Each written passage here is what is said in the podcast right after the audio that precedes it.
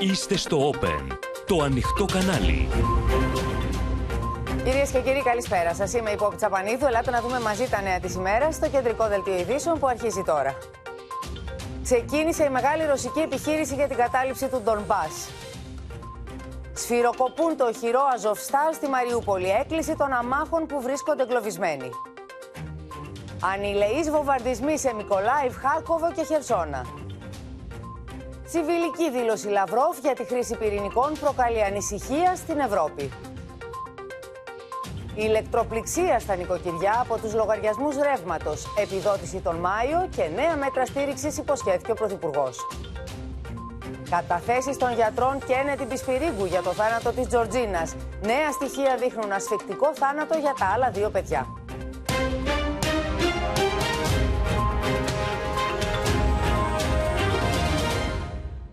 Δραματικές ώρες, κυρίες και κύριοι, στην Ουκρανία, καθώς η δεύτερη φάση του πολέμου ξεκίνησε με τη ρωσική επίθεση στον Ντομπά, το είπε το μεσάνυχτα και ο πρόεδρος Ζελένσκι, και αναμένεται να είναι σφοδρότερη από την πρώτη. Ο Σεργέη Λαυρόφ προκαλεί παγκόσμια ανησυχία με μια συμβιλική δήλωση για το ενδεχόμενο χρήσης πυρηνικών σε επόμενο στάδιο του πολέμου και ηρωνεύεται τον Ουκρανό πρόεδρο για τις δηλώσεις του περί πυρηνικού πολέμου από τη Μόσχα. Θα δούμε το θέμα αναλυτικά, θα δούμε όσα συμβαίνουν τώρα, όσα είναι σε εξέλιξη. Με τους απεσταλμένους και τους ανταποκριτές μας είναι η Γεωργία Λαγού στο, στο Κίεβο, είναι ο Θανάσης Αυγερινός στο Ντονιέτσκ, είναι η Ελευθερία Σπυράκη στην Οδυσσό και ο Παντελής Βαλασόπουλος στο Βερολίνο. Να δούμε όμως πρώτα τι γίνεται στο μέτωπο, γιατί η Μόσχα ενισχύει το στρατό της, στέλνοντας νέα τάγματα στον Ντονμπάς, ενώ η Βρετανία ετοιμάζει για το Κίεβο για την άμυνα του νέα παρτίδα αντιαεροπορικών συστημάτων και τεθωρακισμένα.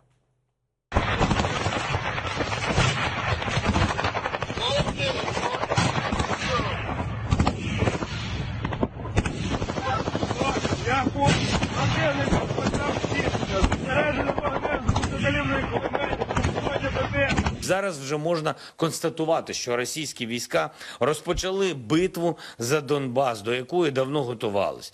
Дуже значна частина всієї російської армії зараз концентрована для цього наступу.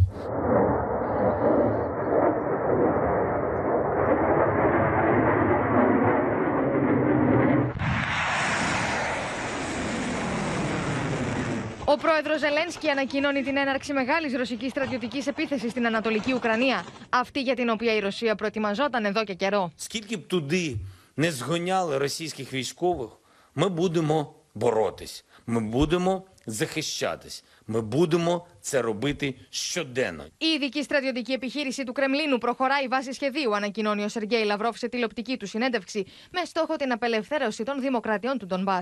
in the east of Ukraine uh, is uh, uh, aimed, as was announced from the very beginning, to fully liberate the Donetsk and Lugansk republics. And this operation uh, will, will continue. It is beginning, uh, I mean, another stage of this operation is beginning. Ο επικεφαλής της ρωσικής διπλωματίας αποφεύγει να απαντήσει στον δεχόμενο χρήση πυρηνικών, ενώ μιλάει με δυο κολακευτικά σχόλια για τον Ζελένσκι. President Zelensky said that uh, Russia plans to use tactical nuclear weapons. He says many things. And that you have used depends chemical on what he weapons. drinks or what he or, or what he smokes. He says many things. We never mentioned about this. He mentioned this, so his uh, intelligence must have provided him with some news.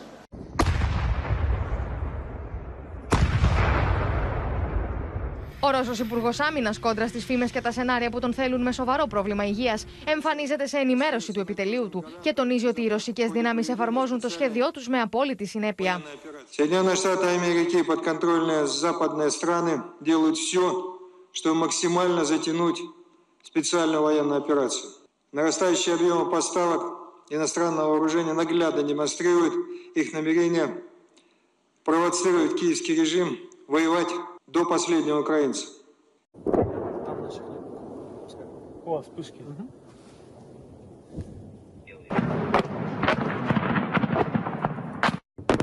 Το Αμερικανικό Πεντάγωνο παρακολουθεί με ανησυχία τι εξελίξει στον Ντομπά, ενώ καταγράφει σημαντική αύξηση των ρωσικών δυνάμεων στον ανατολικό και τον νότιο τομέα τη Ουκρανία. They have reinforced the number of battalion tactical groups uh, in the east and the south of Ukraine. Now, we can't say specifically where all these battalions, uh, are, these tactical groups are going, uh, but we have seen over the last few days that, that they've added now uh, more than 10 to what they already had uh, there in that uh, part of the country.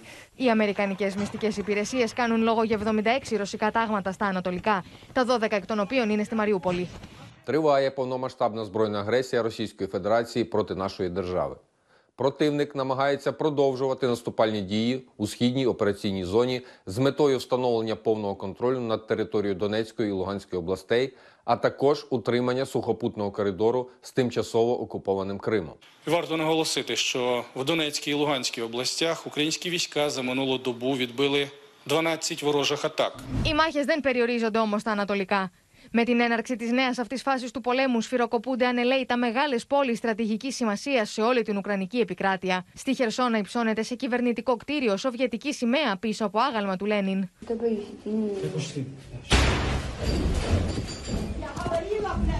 Мама дорогая! Ну, хай сунуть, вони тут повинні остатися. Зелені нас кожному хватить. На метр, на полтора, на два. Блін. Ο στρατό τη Ουκρανία, ωστόσο, ανακοινώνει ότι έχει εξουδετερώσει 20.800 Ρώσου στρατιώτε από την αρχή τη εισβολή, ενώ οι ρωσικέ δυνάμει μιλούν για περίπου 23.000 νεκρού Ουκρανού. Оперативно-тактической авиации воздушно-космических сил России нанесены удары по 84 военным объектам Украины. Уничтожены Днепропетровский завод по ремонту головных частей тактических ракет .У, Παράλληλα, οι τοπικέ αρχέ στο Μπέλγκοροντ στη ρωσική μεθόριο καταγγέλουν ουκρανική επίθεση σε κατοικημένη περιοχή, που είχε ω αποτέλεσμα την καταστροφή 30 σπιτιών και τον τραυματισμό τριών πολιτών. Λάδι στη φωτιά ρίχνουν δημοσιεύματα του Βρετανικού τύπου που θέλουν την Downing Street να στέλνει άμεσα στην Ουκρανία εξελιγμένα αντιεροπορικά συστήματα και τεθωρακισμένα με εκτοξευτήρες πολλαπλών πυράβλων μετά την έναρξη της ρωσικής επιχείρησης στον Ντομπάς. Έχει γυρίσει η σελίδα λοιπόν η Ρωσία σε αυτό τον πόλεμο. Πάμε στο Κίεβο, στη Γεωργία Λαγού, γιατί η Γεωργία και σφοδρή αναμένεται να είναι αυτή η μάχη που θα ξεκινήσει για τον Ντομπά, αλλά και τα όσα ήδη γίνονται στη Μαριούπολη. Πολλοί μάλιστα λένε ότι θα, θα, θα γίνει μία μάχη που θα θυμίζει δεύτερο παγκόσμιο πόλεμο, με μάχες μεταξύ των τεθωρακισμένων. Καλησπέρα, Πόπη, κυρίες και κύριοι. Αυτό εκτιμούν οι αναλυτές από την πρώτη στιγμή ότι η μάχη στον Ντομπάστα μοιάζει με εκείνες του Δεύτερου Παγκοσμίου α, Πολέμου. Με χαρακόμματα και βαρύ οπλισμό. Τώρα να σας πω ότι το σενάριο, όπως καταλαβαίνουμε όλοι που απέφχονταν όλοι, ήδη γίνεται πραγματικότητα. Οι ρωσικές ενόπλες δυνάμεις βομβαρδίζουν με σφοδρότητα. Ουκρανοί αξιωματούχοι επιμένουν ότι τα στρατεύματά τους θα αντέξουν τη νέα επίθεση, η οποία, όπως είπαν, ξεκίνησε με μαζικά ρωσικά πυροβολικά και ρουκέτες πολεμήσουμε, θα αμυνθούμε. Αυτό είναι το μήνυμα του Προέδρου Ζελένσκι. Ενώ ο Πρόεδρος Ζελένσκι με τους συνεργάτες του αυτό που φοβούνται είναι πως εάν πέσει το Ντομπάς θα κινδυνεύσει το Κίεβο. Πως ο Ρώσος Πρόεδρος δεν θα κάτσει με σταυρωμένα χέρια, διότι αυτό που επιδιώκει πρώτον, το πρώτο ζητούμενο είναι να διχοτομήσει τη χώρα και δεύτερον να πέσει η κυβέρνηση Ζελένσκι. Να σας πω πως από χθες αργά το βράδυ με το που ξεκίνησαν οι μάχες στην Ανατολική Ουκρανία Ήδη ο Περιφερειάρχης της πόλης Λουχάνσκ περιγράφει την κατάσταση ως επίγεια κόλαση. Ενώ η κυβερνήτης της ίδιας πόλης προτρέπει τον άμαχο πληθυσμό να απομακρυνθεί γρήγορα από τις πόλεις και τα χωριά. Θα σκοτωθείτε αν δεν φύγετε, τους λέει χαρακτηριστικά. Η Ρωσία, σύμφωνα με τις ε, Ουκρανικές αρχές, δεν έχει συμφωνήσει πόπη για κατάπαυση του πυρός, έτσι ώστε να μπορέσουν να απομακρυνθούν ε, οι πολίτες. Ε, και από ό,τι μαθαίνουμε, ήδη ο περισσότερος κόσμος μπαίνει μέσα σε τρένα, λεωφορεία ή με ιδιωτικά αυτοκίνητα και προσπαθεί να βρει καταφύγιο στις, ε, γύρω, στη γύρω πόλης. Τώρα, οι ρωσικές δυνάμεις κατέλαβαν και την πόλη Κρεμίνα σύμφωνα με τις ε, Ουκρανικές αρχές. Ε, είναι μια πόλη στην Ανατολική Ουκρανία και τα Ουκρανικά στρατεύματα, σύμφωνα με τις ίδιες πηγές, έχουν, απο, έχουν αποσυρθεί. Πρόκειται για μια πόλη άνω των 18.000 κατοίκων και να πούμε πως είναι η πρώτη πόλη που πέφτει στα χέρια των ρωσικών δυνάμεων. Μάλιστα. Ενώ οι πρώτες εκτιμήσεις κάνουν λόγο πως μέχρι αυτήν την ώρα υπάρχουν 200 νεκροί. Και τέλος, να σας πω πως ο σύμβουλος του Προέδρου Ζελένσκι, ο στενότερος συνεργάτης, με μήνυμά του λέει στον κόσμο πως η μάχη στον Ντομπάς δεν είναι μια ταινία του Netflix. Εδώ πεθαίνουν άνθρωποι και κάνει και πάλι έκκληση στη Δύση για οπλισμό. Ακριβώς όπως το λες δεν είναι ταινία σε καμία συνδρομητική πλατφόρμα. Είναι μια πραγματικότητα στην οποία πεθαίνουν άμαχοι. Γεωργία, να σε ευχαριστήσουμε πολύ. Αυτή λοιπόν η μεγάλη μάχη του Ντομπάς περνά από το χαλιβουργείο Αζόφ Στάλ, όπου έχουν ταμπουρωθεί οι τελευταίοι υπερασπιστές της Μαριούπολης, μαζί όμως με γυναίκες και παιδιά. Οι ρωσικές δυνάμεις θέλουν να καταλάβουν και το τελευταίο οχυρό του τάγματος Αζόφ για να απελευθερώσουν δυνάμεις ώστε να ενισχύσουν άλλα μέτωπα. Η κατασκευή του χαλιβουργείου δίνει στρατηγικά πλεονεκτήματα στους Ουκρανούς μαχητές που υποστηρίζουν ότι μαζί τους έχουν βρει καταφύγιο, όπως είπαμε, και εκατοντάδες άμαχοι πολίτες. Η μεγάλη μάχη του Ντομπάς περνά μέσα από το δεδαλώδες χαλιβουργείο Αζοφστάλ της Μαριούπολης, το τελευταίο προπύργιο που έχει απομείνει στις Ουκρανικές δυνάμεις στην περιοχή, όπου βρίσκεται ο πυρήνας των μαχητών του τάγματος Αζόφ. Το εργοστάσιο πολιορκούν ρωσόφωνοι στρατιώτες μαζί με Τσετσένους, τον οποίον ο ηγέτης υποστηρίζει ότι είναι θέμα ορό να καταληφθεί από τις ρωσικές δυνάμεις η χαλιβουργία. Πρόκειται για μια τεράστια έκταση 11 τετραγωνικών χιλιόμετρων, όπου βρίσκονται 13 κτηριακά συγκροτήματα με συνολικά 120 κτίσματα και 40 εργοστάσια, τα οποία συνδέονται ακόμη και με σιδηρόδρομους, ενώ έχουν υπόγεια διασύνδεση με τουλάχιστον 24 χιλιόμετρα υπόγειων τούνελ. Мы стараемся бути не нервными, когда стреляют. У нас тр- тут трясется все. Οι περικυκλωμένε δυνάμει του τάγματο Αζόφ έδωσαν βίντεο με αμάχου στα καταφύγια του Αζοφστάλ, καταγγέλλοντα τι ρωσικέ δυνάμει ότι ενώ το γνωρίζουν, βομβαρδίζουν με ισχυρέ διατηρητικέ βόμβε, ικανέ να διαπεράσουν τη θωράκιση οχυρωμένων θέσεων. Тут сім'я, мої батьки, мій син. Ми прийшли сюди, моєму синочку було три місяці. Вот я с тремя детьми. Здесь как бы условия не сильно для детей. Ни учеба, ни никакого развития, питание небольшое. И у детей уже и зубы портиться начали, витамина D не хватает, солнца не хватает. кидають авіаційні протибункерні бомби, обстрілюють ракетами та всіма наявними артилерійськими засобами, в тому числі з кораблів. Тому я закликаю політиків всього цивілізованого світу. Організуйте зелений коридор, надайте гарантії безпеки, щоб негайно провести евакуацію цивільних, поранених та тіла вбитих воїнів, які мають бути поховані з почестями. Η ρωσική πλευρά αμφισβητεί την ύπαρξη αμάχων στο Αζοφστάλ, εκτιμώντας ότι είναι ένα τέχνασμα για τη διάσωση των Ουκρανών στρατιωτών και των ξένων μαχητών που είναι ταμπουρωμένοι στη βιομηχανική ζώνη. Ωστόσο, απέτησε την απομάκρυνσή τους στο πλαίσιο της κατάπαυσης του πυρός, που κήρυξε από τις 2 το μεσημέρι μέχρι τις 4 το απόγευμα για την παράδοσή τους. Uh, Azov was listed in the United States, I think, in 2014 or 2015 uh, as a group which cannot be uh, supported, which uh, cannot legitimately operate, and it was prohibited by Congress uh, to provide any assistance uh, to this battalion. Everybody forgot about this, uh, or rather, they certainly remember what this group is about, uh, and they decided to put their money on this group. Οι Αζόφ με βίντεο που δίνουν στη δημοσιότητα υποστηρίζουν ότι παρά τι συντριπτικέ δυνάμει του ρωσικού στρατού συνεχίζουν να αντιστέκονται, χτυπώντα ρωσικό κονβόι οχημάτων. Здесь были боевые действия. Вот, плюс э, в заводе, который напротив офиса находится, э, оставались снайперы Азова. И еще дня 3-4 назад здесь как бы никто не ходил, потому что было опасно, это было всем известно. Τα κτίρια γύρω από τη βιομηχανική περιοχή του Αζοφστάλ έχουν σχεδόν ισοπεδωθεί. Οι Ρώσοι ανακοίνωσαν ότι έχουν θέσει υπό τον έλεγχό του το εργοστάσιο Ήλιτ, ενώ σωροί ανθρώπων κοίτονται παντού στου δρόμου. Много жителей погибло. Молодая девочка, я знаю точно, погибла до 30 лет. Ее убили вот на глазах у меня у знакомых вместе с ребенком. С ребенком, маленьким ребенком. Σύμφωνα με τον επικεφαλή των φιλορώσων αυτονομιστών του Ντονιέτσκ, οι δυνάμει των Αζόφ έχουν βρεθεί σε αδιέξοδο. Καθώ, όπω λέει, από τη μια έχουν εντολή από το Κίεβο να παραμείνουν στι θέσει του και από την άλλη γνωρίζουν ότι δεν έχουν την παραμικρή οδό διαφυγή.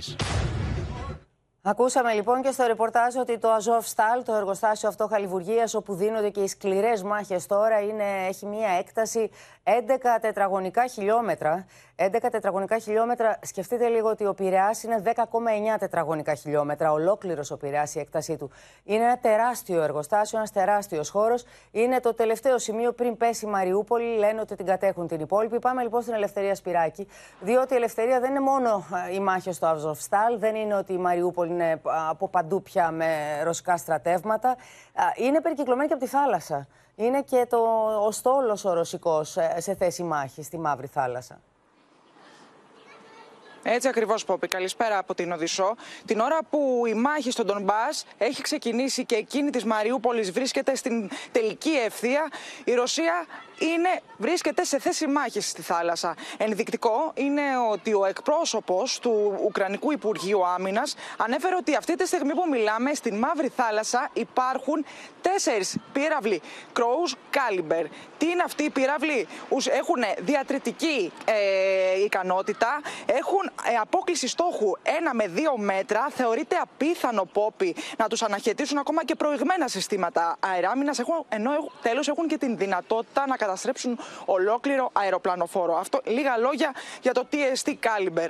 Ε, Πάντως, μεταξύ άλλων, ο κύριος Μουτουζιάννικ, ο εκπρόσωπος του ε, Ουκρανικού Υπουργείου Άμυνας, αναφέρει ότι η Ρωσία σχεδόν καθημερινά προχωρά σε πυραυλικές επιθέσεις. Έχει απομονώσει τις θαλάσσιες ακτές της Ουκρανίας. Ενώ, Πόπι, κυρίες και κύριοι, δεν αποκλεί το ενδεχόμενο η Ρωσία το επόμενο διάστημα να προχωρήσει και σε μια πολύ μεγάλη επίθεση από θαλάσσης. Ε, τέλος να σου αναφέρω και κάτι το οποίο αφορά αυτές τις ημέρες που διανύουμε, μιας και αναφερθήκαμε χθες ε, στο Πάσχα και τους και το κίνδυνο για μια ε, επίθεση κατά αμάχων. Σήμερα το Υπουργείο Πολιτισμού της Ουκρανίας ζήτησε από τον κόσμο να μην παραβιάζει την απαγόρευση κυκλοφορίας ε, όπου ισχύει σε πολλές ε, πόλεις από τις 9 η ώρα και έπειτα. Σε εμάς σήμερα βέβαια ανακοινώθηκε ότι θα ξεκινάει από τις 10 και θα διαρκεί μέχρι τις 5 το πρωί. Ζητάνε λοιπόν να τηρούν τα μέτρα ασφαλείας τα οποία έχουν ανακοινώσει οι Ουκρανικές αρχές και αν είναι δυνατόν ο κόσμος, ιδιαίτερα την ημέρα του Πάσχα, να παρακολουθήσει την λειτουργία από το σπίτι του. Πόπι. Μάλιστα. Σε ευχαριστήσουμε πολύ και να πάμε κατευθείαν στο Θανάση Αυγερινό. Είναι στο Ντονιέτσκ. Έχει πάει στην Μαριούπολη, έχει εικόνα της Μαριούπολης που θα μας μεταφέρει τώρα; Καλησπέρα από, από τον Ντονιέτσκ. Μόλις επέστρεψα από τη Μαριούπολη, δεν υπάρχει ουδέμια ουκρανική παρουσία στην πόλη. Ε, η οποία βρίσκεται πλήρως υπό τον έλεγχο των ρωσόφωνων της αυτοαποκαλούμενης λαϊκής δημοκρατίας και των Ρώσων στρατιωτικών. Βρέθηκα για πρώτη φορά και στην αριστερή όχθη μαζί με λίγους δημοσιογράφους διεθνών μέσων. Ομολογώ ότι αν και έχω βρεθεί στο παρελθόν σε εμπόλεμες σειράξεις από το Αφγανιστάν και τη Συρία ως την Τσετσενία και την Οσετία, ποτέ μου δεν είχα νιώσει να τρέμει έτσι η γη κάτω από τα πόδια μας. Ε, γύρω στις 12 το μεσημέρι ακούσαμε να πετούν βαριά βομβαρδιστικά και να χτυπούν το Αζόφσταλ σε απόσταση περίπου 1,5 με 2 χιλιόμετρα από το σημείο που βρισκόμασταν. Ντόπιοι μας είπαν ότι εκτός από τα αέρια μέσα βομβαρδίζουν και τα ρωσικά πλοία από την Αζωφική θάλασσα. Όλα αυτά γίνονταν πριν ξεκινήσει ε, η, το διάστημα αυτό της ασφαλής εξόδου με διαδρόμους από το εργοστάσιο. Ξεκίνησε στις 2 το μεσημέρι. Ε, είδαμε όντως δεκάδες λεωφορεία και ασθενοφόρα που ήταν έτοιμα να παραλάβουν όποιους ε, ήθελαν να αποχωρήσουν από το ε, τεράστιο αυτό Γέμισαν συγκρότημα. Ε, μάλιστα η ρωσική πλευρά. δεν, σύμφωνα με τις ανακοινώσεις δεν βγήκε κανείς ή βγήκαν ελάχιστοι αλλά μάλλον φαίνεται δεν υπάρχει ουδεμία ροή και αυτό προκαλεί βέβαια ιδιαίτερη εντύπωση σε σχέση με τους αμάχους. Ακριβώς, γιατί και αυτό που ακούγεται και είναι ότι υπάρχουν ε, ε, πολλοί και το είδαμε και στο ρεπορτάζ. Υπάρχουν γυναίκες, υπάρχουν μεγάλοι άνθρωποι σε ηλικία, υπάρχουν παιδιά. Αυτό, ναι, αυτό λοιπόν ισχυρίζονται λοιπόν, οι Ουκρανοί που βρίσκονται εντός... Αυτό, αυτό ισχυρίζονται οι Ουκρανοί που βρίσκονται εντός του Αζόφ Στάλ και υποτίθεται ότι ενδιαφέρονται για τη διάσωση της ζωής αυτών των αμάχων. Είναι έγκλημα πολέμου να κρύβεσαι και να καλύπτεσαι πίσω από τους αμάχους. Αυτό λένε οι Ρώσοι στρατιωτικοί και οι ντόπιοι, οι, οι πιο αξιόπιστοι, γιατί αυτοί γνωρίζουν την πραγματικότητα, και στρατιωτικοί και πολίτες, λένε ότι μίλησαν με τους εργάτες που βγήκαν τελευταίοι από το εργοστάσιο και ότι δεν άφησαν πίσω τους αμάχους, ότι αυτά που ισχυρίζονται οι Ουκρανοί είναι μια προσπάθεια Ναι, να αλλά α, όταν καλύψουν περιγράφουμε, κάπως τον όταν εαυτό περιγράφουμε τους. το εργοστάσιο αυτό ότι είναι σε μια έκταση 11 τετραγωνικών χιλιόμετρων, δηλαδή μια έκταση σαν τον Πειραιά, με απίστευτους δεδαλώδει διαδρόμους από κάτω, κανείς δεν μπορεί να είναι σίγουρος αν μπορεί να δει τον άμαχο πληθυσμό. Τα βίντεο δε δείχνουν άμαχο πληθυσμό κάτω στο, στο Αζόφσταλ, στα υπόγεια του Αζόφσταλ. Ε, ε, Πόπι δεν μπορώ να σχολιάσω βίντεο που δεν έχω δει και δεν γνωρίζω που γυρίστηκαν. Μπορώ να πω αυτά που είδα. Μίλησα με ανθρώπους που μιλούν με τους εργάτες που έφυγαν από εκεί. Κανείς ντόπιος δεν είπε ότι ανησυχεί για κάποιους αμάχους που βρίσκονται εντός του Αζόφσταλ. Σας λέω ότι έφτασα 1,5 με 2 χιλιόμετρα από το ε, εργοστάσιο που βομβαρδίζεται. Ε, οι Ρώσοι υποστηρίζουν ότι αν ήθελε κάποιος να διαφύγει ασφαλώς ή να διασώσει αμάχους μέσα από αυτό το συγκρότημα, είχε αυτή την ευκαιρία και δεν είναι βέβαια σήμερα η πρώτη. Έχουν επανειλημμένως και τις προηγούμενες ημέρες ανακοινωθεί ασφαλείς διάδρομοι, οι οποίοι δεν αξιοποιήθηκαν. Από ρωσικής πλευράς είπαν ότι θα γίνουν σεβαστοί οι κανόνες της Γενέβης για τους εχμαλώτους εάν και εφόσον σήμερα κάποιοι παρέδιδαν τα όπλα τους. Αυτό δεν συνέβη. Οι τελευταίοι που το έπραξαν ήταν περίπου 1.200 και πριν από αρκετές ημέρες όμως ήταν άνδρες της 36ης μονάδας α, των πεζών αυτών. Ε, αυτοί που έχουν μείνει δεν γνωρίζει κανείς ακριβώς ποιος είναι ο αριθμός αλλά έχω την αίσθηση από το έτσι όπως διαμορφώνεται το σκηνικό ότι εάν επιλέξουν να παραμείνουν εντός του Αζόφσταλ θα βομβαρδιστούν ανηλαιώς και ε, εκεί βέβαια θα τελειώσει για αυτούς ε, οι, τους περισσότερους από αυτούς δυστυχώς η ζωή. Αυτό τουλάχιστον ε, υποστηρίζουν οι Ρώσοι αλλά και οι Ρωσόφωνοι οι οποίοι σήμερα έτσι όπως τους είδα και μιλήσαμε με αρκετούς ε, αισθάνονται μια πίεση και μια βιασύνη. Θέλουν να ξεμπερδεύουν με αυτό τον ε, εφιάλτη όπως λένε, ε, με αυτή την πληγή που όπως περιγράφουν του Αζόφσταλ και να απελευθερώσουν όλη την περιοχή. Λέω απελευθερώσουν γιατί αυτός είναι ο όρος που χρησιμοποιούν. Χρησιμοποιούν οι ίδιοι. Ε, Θανάση, θα σε φαίνεται ευχαρι- πως ε, Θα σε το ευχαριστήσουμε μόνο πολύ. αισιόδοξο, να Ναι. πω μόνο το αισιόδοξο, το μόνο αισιόδοξο είναι ότι σήμερα είδα τους περισσότερους από ποτέ ανθρώπους να κυκλοφορούν στη Μαριούπολη. Υπάρχει αρκετή ανθρωπιστική βοήθεια. Φαίνεται δηλαδή ότι ε, με κάποιο, σε κάποιο ποσοστό καλύπτονται οι ανάγκες τους. Ωστόσο- Ωστόσο δέχτηκα και εγώ πολλές Είναι οι εκκλήσεις εικόνες από που τους μας έχει πολίτες, στείλει και που παρακολουθούμε ε, τώρα να κι ενισχυθεί εμείς. αυτή η ανθρωπιστική βοήθεια. Είναι τα πλάνα που παρακολουθούμε τώρα, αυτά που μας περιγράφεις και που μας έστειλες νωρίτερα. Τώρα το ζήτημα είναι να μην υπάρχουν γυναίκες και άμαχος πληθυσμός, γυναίκες, παιδιά ηλικιωμένοι κάτω στο Αζο- Αζόφ Στάλ. Να μην, α, να μην υπάρχουν, να μην επιβεβαιωθεί ποτέ αυτό. Να σε ευχαριστήσουμε και Επίσης, να, ε, να αλλάξουμε. απλώς ε, δεν- ε, υπάρχει και μια πληροφορία, επειδή ε, απευθυνθήκαμε στους ντόπιους με τους οποίους συνομιλήσαμε, επειδή κυκλοφόρησε νωρίτερα μια πληροφορία ότι υπάρχει κάποιο νοσοκομείο που βομβαρδίστηκε δίπλα στο Αζόφσταλ, οι ντόπιοι λένε ότι το νοσοκομείο αυτό ήταν άδειο και μισοκατεστραμμένο, δεν υπήρχαν άνθρωποι ούτε καν στα καταφύγια του. Να σε ευχαριστήσουμε πολύ. Πάμε τώρα στο διπλωματικό πεδίο, γιατί ο Γάλλος πρόεδρος Μακρόν δήλωσε πως ο διάλογος με τον Πούτιν πάγωσε μετά από τις θηριωδίες στην Πούχα. Παράλληλα όμως, ο Μακρόν δεν φαίνεται να ανταποκρίνεται άμεσα στην πρόσκληση Ζελένσκι να μεταβεί στο Κίεβο και να δει από κοντά τα της γενοκτονίας. Ο Τζο Μπάιντεν, απ' την άλλη, συζητά σε τηλεδιάσκεψη με τους ηγέτες της Ευρώπης και του ΝΑΤΟ, ενώ ο Σεργέη Λαυρόφ κατηγορεί την Ουάσιγκτον και τους νατοικούς εταίρους της πως χρησιμοποιούν το Ζελένσκι εναντίον της Ρωσίας. Depuis euh, les, les massacres que nous avons tous découverts à Boucha et dans d'autres villes, je pense que la, la guerre a pris une autre tournure. Donc euh, je ne vais pas reparler de manière directe.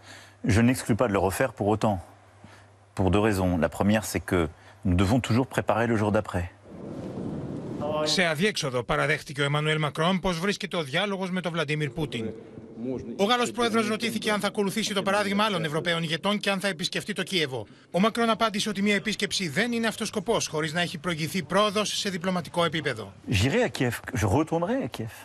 Mais j'y retournerai pour apporter quelque chose d'utile, pas simplement pour témoigner d'un soutien, parce qu'il est évident, faut... j'ai pas besoin d'aller à Kiev pour euh, témoigner de ce soutien. J'ai parlé euh, pas une quarantaine de fois au président Zelensky. Όμω και στην Ουάσιγκτον, η εκπρόσωπο του Λευκού Οίκου ανακοίνωσε ότι προ το παρόν ούτε ο Τζο Μπάιντεν σχεδιάζει να επισκεφτεί την Ουκρανία. Σύμφωνα με Αμερικανού αξιωματούχου, ο Biden αναμένεται να στείλει είτε τον Υπουργό Εξωτερικών Blinken ή τον Υπουργό Άμυνα Όστιν. There's no plans for the president to go, so let me just reiterate that. But uh, we would not uh, outline from here or anywhere from the government who, if, and when for security reasons. So we wouldn't have any details to preview regardless. Ο πόλεμος στην Ουκρανία βρίσκεται στο επίκεντρο της τηλεδιάσκεψης σήμερα του Αμερικανού Προέδρου με την ηγεσία της Ευρωπαϊκής Ένωσης, του ΝΑΤΟ και με Ευρωπαίους ηγέτες, ανάμεσά τους ο Πρόεδρος Μακρόν, ο Καγκελάριος Σόλτς, οι Πρωθυπουργοί Ντράγκη και Τζόνσον. Από την άλλη, ο Ρώσος Υπουργός Εξωτερικών κατηγορεί την Ουάσιγκτον και τους νατοικού συμμάχους της πως εκμεταλλεύονται το Ζελένσκι εναντίον της Ρωσίας.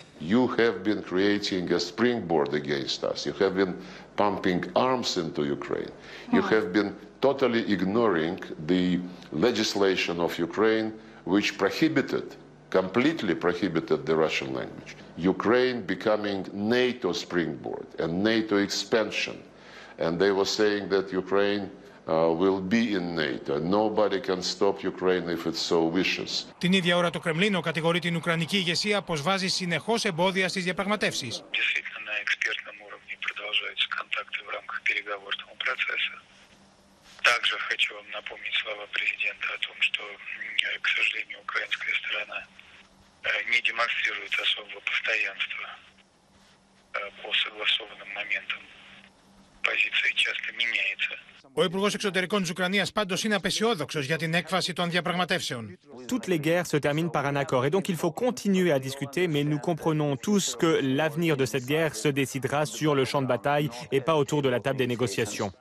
Στο Κίεβο, ο Βολοντίμιρ Ζελένσκι επέστρεψε στον πρέσβη τη Ευρωπαϊκή Ένωση συμπληρωμένο το ερωτηματολόγιο ένταξη τη Ουκρανία στου 27. Ο Ουκρανό πρόεδρο ελπίζει πω μέσα στι επόμενε εβδομάδε η χώρα του θα γίνει υποψήφια προ ένταξη στην Ευρωπαϊκή Ένωση. Ми розуміємо, що це формальний крок України на шляху до Європейського Союзу. Розуміємо, що наші люди е, внутрішньо, всередині, в душі, ментально давно в Європі. Είδαμε λοιπόν πώς έχει γυρίσει η σελίδα, πώς έχει αλλάξει κεφάλαιο η Ρωσία σε αυτόν τον πόλεμο στην Ουκρανία και όλα δείχνουν τα χειρότερα είναι ακόμη μπροστά μας. Πάμε στον Παντελή Βαλασόπουλο στο Βερολίνο, διότι έχει πληροφορίες για μια έκθεση του ΝΑΤΟ που αναφέρει ότι θα γίνουν πολλά, βία και πολύ γρήγορα από την πλευρά της Ρωσίας, Παντελή. Ακριβώς. Τη δημοσίευε το γερμανικό Business Insider. Πρόκειται για έκθεση δυτικών μυστικών υπηρεσιών προς το ΝΑΤΟ. Ένα μέρος της δημοσιεύει το γνωστό αυτό περιοδικό Σύμφωνα λοιπόν με αυτή την έκθεση, πρώτα απ' όλα μιλάμε για τον νέο στρατηγό της Ρωσίας, ο οποίος ανέλαβε τώρα καθώς οι άλλοι απέτυχαν. Πρόκειται για τον Αλεξάνδερ Τουγορνίκοφ. Θεωρείται ιδιαίτερα βάρβαρος ότι δεν δίνει καμία σημασία στις απώλειες αμάχων ούτε των δικών του στρατευμάτων και η δράση του είναι γνωστή από τη Συρία. Αυτός ο άνθρωπος λοιπόν θα τεθεί επικεφαλής δυνάμεων που θα χρησιμοποιηθούν όπως λέει η έκθεση θα χρησιμοποιηθεί απεριόριστη βία για την επίτευξη των επιχειριασιακών του στόχων. Οι στόχοι, λέει η έκθεση, πρέπει να επιτευχθούν για τους Ρώσους γρήγορα και με αποφασιστικότητα, χρησιμοποιώντας όλα τα μέσα, ώστε να δοθεί στον πρόεδρο Πούτιν η νίκη μέχρι την 9η Μαΐου που σχεδιάζει να κάνει μια μεγάλη ομιλία με την ανάλογη προπαγάνδα. Σύμφωνα λοιπόν με αυτή την έκθεση, μέρος αυτής της έκθεσης, η ρωσική στρατιωτική ηγεσία, δηλαδή και ο Αλεξάνδρ Τουμπορίκοφ, είναι υποτεράστια πολιτική πίεση ώστε επιτέλους να επιδείξουν μία νίκη μέχρι την 9η Μαΐου, λέει η έκθεση.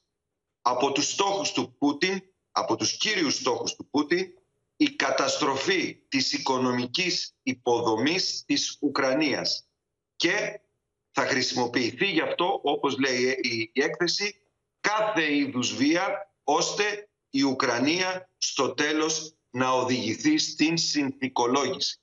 Αυτό αναφέρεται Άρα, όταν σε λέμε αυτή την θέλει έκθεση. την 9η Μαΐου να έχει ολοκληρώσει, να έχει σημειώσει μια νίκη, εννοούμε να έχει κερδίσει τον πόλεμο αυτό, να έχει συνθηκολογήσει δηλαδή η Ουκρανία. Ε, ο, ε, κυρίως παλαιότερα είχαμε ακούσει κάτι άλλο. Ότι το βασικό είναι βέβαια να έχει πάρει τη Μαριούπολη. Να έχει τελειώσει η Μαριούπολη γιατί σχεδιάζουν να κάνουν και μια επίδειξη προπαγάνδας με παρελάσεις και τα λοιπά μέσα στη Η 9η Μαΐου εξάλλου Βεβαίως είναι και- η μέρα νίκης για τη Ρωσία. Είναι η Η μέρα μέρα συνθηκολόγηση νίκης. στον Και Ναζί. Γιορτάζεται με βεβαίως μεγάλες ένα- παρελάσεις. Ακριβώς. Βεβαίως και ένα σημείο θα ήταν το Ντονμπάς, να έχει τελειώσει και εκεί η μεγάλη επίθεση που από ό,τι περιγράφουν όλα τα διεθνή μέσα ήδη έχει ξεκινήσει με σφοδρότητα. Να σε ευχαριστήσουμε πολύ, Παντελή, και για να δούμε αν υπάρχει η ίδια αίσθηση για την 9η Μαΐου δηλαδή, ή εν πάση περιπτώσει τι άλλο συζητάνε αυτή την ώρα, ή μπορεί να ολοκλήρωσαν πριν από λίγο η Μαρία Ρόνια στις Βρυξέλλες, ο Τζο Μπάιντεν, ο Αμερικανός πρόεδρος, με, τους, α, με την ηγεσία της Ευρωπαϊκής Ένωσης, τους ηγέτες αλλά και του ΝΑΤΟ, Μαρία. Ε, ναι, καλησπέρα, Πόπη. Ολοκληρώθηκε η τηλεδιάσκεψη κορυφής, σύμφωνα με ανακοίνωση του Λευκού Οίκου, που συγκάλεσε ο Αμερικανός πρόεδρος Τζο Μπάιντεν για το θέμα της ουκρανια Και στη τηλεδιάσκεψη αυτή συμμετείχαν οι ηγέτες του G7 και οι ηγέτες της Γερμανίας, της Γαλλίας, της Ιταλίας, της Πολωνίας και της Ρουμανίας. Επίσης συμμετείχε και ο Γενικός Γραμματέας του ΝΑΤΟ, αλλά και οι πρόεδροι του Ευρωπαϊκού Συμβουλίου και της Ευρωπαϊκής Επιτροπής. Ε, συζητήθηκε λοιπόν η συνεχιζόμενη στήριξη της Δύσης στην Ουκρανία με οικονομικά και στρατιωτικά μέσα, αλλά και ο διεθνής αποκλεισμός της ε, Ρωσίας με οικονομικές κυρώσεις. Και σε ό,τι αφορά τις κυρώσεις, να πούμε Πόπι, ότι οι Βρυξέλλες, μετά το εμπάργο που αποφάσισαν ε, να βάλουν στις εισαγωγές άνθρακα από τη Ρωσία, τώρα σχεδιάζουν ένα εμπάργο στο ρωσικό πετρέλαιο σε επίπεδο Ευρωπαϊκής Ένωσης. Και αυτό το επιβεβαίωσε σήμερα και ο εκπρόσωπος της ε, Επιτροπής.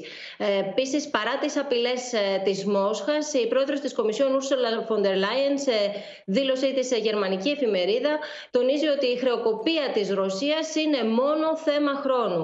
Και μάλιστα η Κομισιόν λέει ότι εξετάζει πλέον έξυπνους ε, μηχανισμούς, ε, έτσι τους αποκαλεί, για να σταματήσουν οι εισαγωγές ε, πετρελαίου από τη Ρωσία με τρόπο που να μην πλήττονται οι ευρωπαϊκές χώρες. Ωστόσο δεν δίνει λεπτομέρειες και να πούμε ότι και ο Υπουργός Οικονομικών της Γαλλίας Μπρουνό Λεμέρ σήμερα ε, είπε ότι τώρα είναι περισσότερο από ποτέ πε- απαραίτητο να μπει εμπάργκο στο ρωσικό πετρέλαιο με αφορμή τις τελευταίες εξελίξεις ε, στο, εμπά, στο Ντομπάς και μάλιστα είπε ότι η Γαλλία μέσα στις επόμενες εβδομάδες θα προσπαθήσει να πείσει όλους τους εταίρους της στην Ευρωπαϊκή Ένωση να βάλουν εμπάργκο στο ρωσικό πετρέλαιο. Να σε ευχαριστήσουμε πολύ. Ε, Εκτιμούν λοιπόν ότι η χρεοκοπία της ρωσικής οικονομίας είναι θέμα χρόνου. Απ' την άλλη μεριά όμως η επίπτωση, η οικονομική επίπτωση που έχει και σε ολόκληρη την Ευρώπη ο πόλεμος στην α, Ουκρανία α, είναι κάτι που βλέπουμε στην καθημερινότητά μας, στη ζωή μας όλοι. Η Ελλάδα έχει και σήμερα το ακριβότερο ρεύμα σε ολόκληρη την Ευρώπη. Με την κυβέρνηση μάλιστα να, να αναζητά το αντίδοτο στις εκρηκτικές αυτές αυξήσεις στην ενέργεια. Τα σενάρια που εξετάζονται έχουν στόχο να ανακουφίσουν τους καταναλωτές, οι οποίοι αδυνατούν να πληρώσουν τους φουσκωμένους λογαριασμούς, με πολλούς μάλιστα να προσφεύγουν και στη δικαιοσύνη για τη ρήτρα αναπροσαρμογής. Παράλληλα, σε μια προετοιμασία για ενδεχόμενη διακοπή του ρωσικού αερίου, ενισχύεται η Ρεβιθούσα. Καλημέρα σας. Πλέγμα μέτρων κατά της ενεργειακής κρίσης εξετάζει η κυβέρνηση, με τον Πρωθυπουργό Κυριάκο Μητσοτάκη να διαμηνεί από τη Ρεβιθούσα για ακόμα μία φορά πως αν δεν δοθεί ευρωπαϊκή λύση θα υπάρξει εθνική παρέμβαση. Αγωνιζόμαστε για να μπορούμε να πετύχουμε όσο το δυνατόν χαμηλότερες τιμές ενέργειας. Η κυβέρνηση έχει δεσμευθεί να συνεχίσει ε, να στηρίζει τους ε, καταναλωτές ε, ενέργειας μέσα από ένα σχήμα επιδοτήσεων το οποίο θα συνεχιστεί και τον επόμενο μήνα. Το κυβερνητικό επιτελείο θα προχωρήσει σε επιδότηση των καταναλωτών και τον Μάιο. Ενώ αν δεν υπάρξει ευρωπαϊκή λύση, επεξεργάζεται για τον Ιούνιο διάφορα σενάρια. Το βασικό προβλέπει πλαφόν στη χονδρική αγορά ηλεκτρικής ενέργειας και επιδότηση των ηλεκτροπαραγωγών ώστε να πέσει η χονδρική τιμή του ρεύματος. Το άλλο σενάριο είναι να συνεχιστεί η επιδότηση στους καταναλωτές. Σύμφωνα με την καθημερινή, στο τραπέζι είναι και ο συνδυασμός του πλαφών στη χονδρική με τη συνέχιση της επιδότησης στους καταναλωτές. Οι υπέρογγοι λογαριασμοί ρεύματος συνεχίζουν να γονατίζουν νοικοκυριά και επιχειρήσεις. Οι καταναλωτές πληρώνουν ακόμα και τέσσερις φορές για ρήτρα αναπροσαρμογής σε σχέση με το ποσό της κατανάλωσης. Είναι σε παντελή αδυναμία να καταβάλουν αυτά τα ποσά που δεν αντιπροσωπεύουν κόστος ρεύματος. Λογαριασμοί που έχει στη διάθεσή του το Open είναι ενδεικτικοί της κατάστασης όπως έχει διαμορφωθεί. Σε τιμολόγιο ύψους 1.331 ευρώ, η ρήτρα αναπροσαρμογής είναι 1.001 ευρώ. Σε λογαριασμό 2.026 ευρώ, Η ρήτρα αναπροσαρμογής φτάνει τα 1.338 ευρώ. Εκατοντάδες είναι αυτοί που προσφεύγουν στη δικαιοσύνη, ζητώντας την επιστροφή αυτών των ποσών και την κατάργηση της ρήτρας αναπροσαρμογής. Παραβιάζονται οι γενικοί όροι των συναλλαγών, διότι δεν ειδοποιήθηκαν οι καταναλωτές εμπροθέσμως 60 μέρες πριν γίνει η αναπροσαρμογή. Η Ελλάδα σήμερα είναι ξανά πρωταθλήτρια Ευρώπης στην ακρίβεια στο ρεύμα με 287 ευρώ τη Μεγαβατόρα και ακολουθεί η Βουλγαρία με μεγάλη διαφορά στα 246 ευρώ τη Μεγαβατόρα. Πηγές του Υπουργείου Οικονομικών αναφέρουν ότι τον Απρίλιο οι τιμές της ηλεκτρικής ενέργειας θα χτυπήσουν τα βάνη και θα αρχίσουν να αποκλιμακώνονται από το Μάιο. Η κυβέρνηση προετοιμάζεται και για το ενδεχόμενο η Μόσχα να κλείσει τη στρόφικα του αερίου. Σε αυτό το πλαίσιο, σε πλήρη εξέλιξη βρίσκεται το σχέδιο για νέα πλωτή δεξαμενή, που θα αυξήσει την αποθηκευτική ικανότητα της Ρεβιθούσα. Αυτό δίνει τη δυνατότητα να αυξήσει την ε, ανεξαρτησία της ε, η Ελλάδα, την ε, ενεργειακή της ανεξαρτησία ό,τι αφορά την υποδοχή φυσικού αερίου. Χθε η τιμή της χονδρικής στην Ελλάδα ήταν στα 255. Η δεύτερη χειρότερη τιμή ήταν στην Ιταλία, 45% κάτω, 175 ευρώ. Το 50% της ελληνικής κοινωνίας αυτή τη στιγμή δεν βγαίνει ο μήνα. Και τα υπόλοιπα κόμματα της αντιπολίτευσης άσκησαν σκληρή κριτική για τις ανατιμήσεις στην ενέργεια. Βεβαίως, όλα τα μέτρα στήριξης απαιτούν και τα απαραίτητα κονδύλια. Τα αναζητούν ήδη μάλιστα από το Υπουργείο Οικονομικών και είναι μαζί μα ο Βασίλης Τσεκούρας. Θα μας πεις ποιος είναι ο σχεδιασμός, λοιπόν, Βασίλη, από πού θα αντληθούν τα χρήματα αυτά; Υπάρχουν στον προπολογισμό; Αυτό ψάχνει να βρει το Οικονομικό Επιτέλειο. Μάλιστα, σήμερα ε, μας έλεγε ο αναπληρωτής Υπουργός Οικονομικών, ο κ. Κυλακάκης, ότι τελικά η εκτίμηση της Eurostat που θα ανακοινωθεί την Πέμπτη θα δείχνει μικρότερο έλλειμμα κατά 1,5% και όχι κατά 1% που λέγαμε πριν από λίγες ημέρες. Τι σημαίνει αυτό, Ότι μπορεί να μας, να μας ανοίξει ένα δημοσιονομικό χώρο έως 3 δισεκατομμύρια ευρώ, τα οποία θεωρητικά μπορούν να πάνε στην άκρη για νέα μέτρα στήριξης. Επίσης, από το συμπληρωματικό προπολογισμό που ψηφίσαμε πριν από ε, λίγες εβδομάδες των 2 δισεκατομμύριων ευρώ, μαθαίνουμε ότι έχουν χρησιμοποιηθεί τα 590 εκατομμύρια. Άρα, έχουμε επίσης 1,4 δισεκατομμύρια ευρώ στην άκρη και πάλι για ενδεχόμενα ε, νέα μέτρα στήριξης. Και αυτό που μάθαμε σήμερα από τον προπολογισμό είναι ότι μόνο το Μάρτιο τα φορολογικά έσοδα πήγαν πάνω από το στόχο 511 εκατομμύρια ευρώ. Συνολικά, δηλαδή στο πρώτο τρίμηνο του έτους, τα φορολογικά έσοδα ήταν πολύ περισσότερα από το στόχο, κατά 1,33 δισεκατομμύρια ευρώ. Και αυτά λοιπόν μπορεί να βρεθούν στη φαρέτρο του οικονομικού επιτελείου. Πάντως, κλείνοντας, να σου πω, Πόπι, ότι πριν από λίγη ώρα ανακοινώθηκε και από το ΔΕΛΤΑ ΝΤΑΦ νέα έκθεση για την ελληνική οικονομία που προβλέπει για φέτος ανάπτυξη 3,5% και πολύ υψηλό πληθωρισμό στο 4,5%. Όλα αυτά για το 2022. Να σε ευχαριστήσουμε πάρα πολύ και πάμε να δούμε τώρα και εν ώψη Πάσχα σχεδόν διπλή τιμή πιάνει πια ο Βελίας για να φτάσει στο τραπέζι του καταναλωτή. Το καπέλο στην τιμή του αρνιού ξεκινά από τον παραγωγό λόγω των ανατιμήσεων σε ζωοτροφές και ενέργεια, όπως λένε και οι ίδιοι, και φτάνει μέχρι τους μεσάζοντες που μεσολαβούν μέχρι αυτό να φτάσει στον κρεοπόλη και εν τέλει στον καταναλωτή. Με νόμο που μόλις ψηφίστηκε, στο εξής θα δημοσιοποιούνται τα ονόματα όσων επιχειρήσεων εσχροκερδούν σε βάρος των καταναλωτών. Φορτηγά έξω από τα ακριοπολία ξεφορτώνουν δεκάδες αρνιά που φέτος θα κοστίσουν όπως φαίνεται αρκετά ακριβότερα σε σχέση με πέρυσι για τους καταναλωτές. Οι τιμές κυμαίνονται περίπου στο παραγωγό στα 7,5 με 8 ευρώ αυτή τη στιγμή. Σαφώς είναι πιο αυξημένη η τιμή τη αγορά των νωρίτων, γιατί καταλαβαίνετε πολύ καλά και πλασιάζει το κόστος παραγωγής στους κτηνοτρόφους. Η ακρίβεια σε ενέργεια και ζωοτροφές ανεβάζουν τη τιμή μας, λένε οι κτηνοτρόφοι, που πέρσι πολλούσαν έως 6,5 ευρώ το κιλό. Η τιμή του οβελία μέχρι να φτάσει στον κρεοπόλι ανεβαίνει με γεωμετρική πρόοδο. Ο παραγωγός το πουλά στο χοντρέμπορο με τιμή 7 έως 8 ευρώ το κιλό ανάλογα την ποιότητα. Σφαγείο και μεταφορά επιβαρύνουν την τιμή ακόμα 1 ευρώ το κιλό. Το κέρδος του χοντρέμπορου προσθέτει ακόμα 50 λεπτά. Στον κρεοπόλι καταλήγει να πωλείται με ΦΠΑ από τα 9,6 έως 11,3 ευρώ το κιλό. Έχει ένα ευρώ σφαγιάτικο επάνω. Συν μεταφορά, συν το ΦΠΑ, καταλήγει σε εμάς κοντά στα 10 ευρώ και λίγο παραπάνω.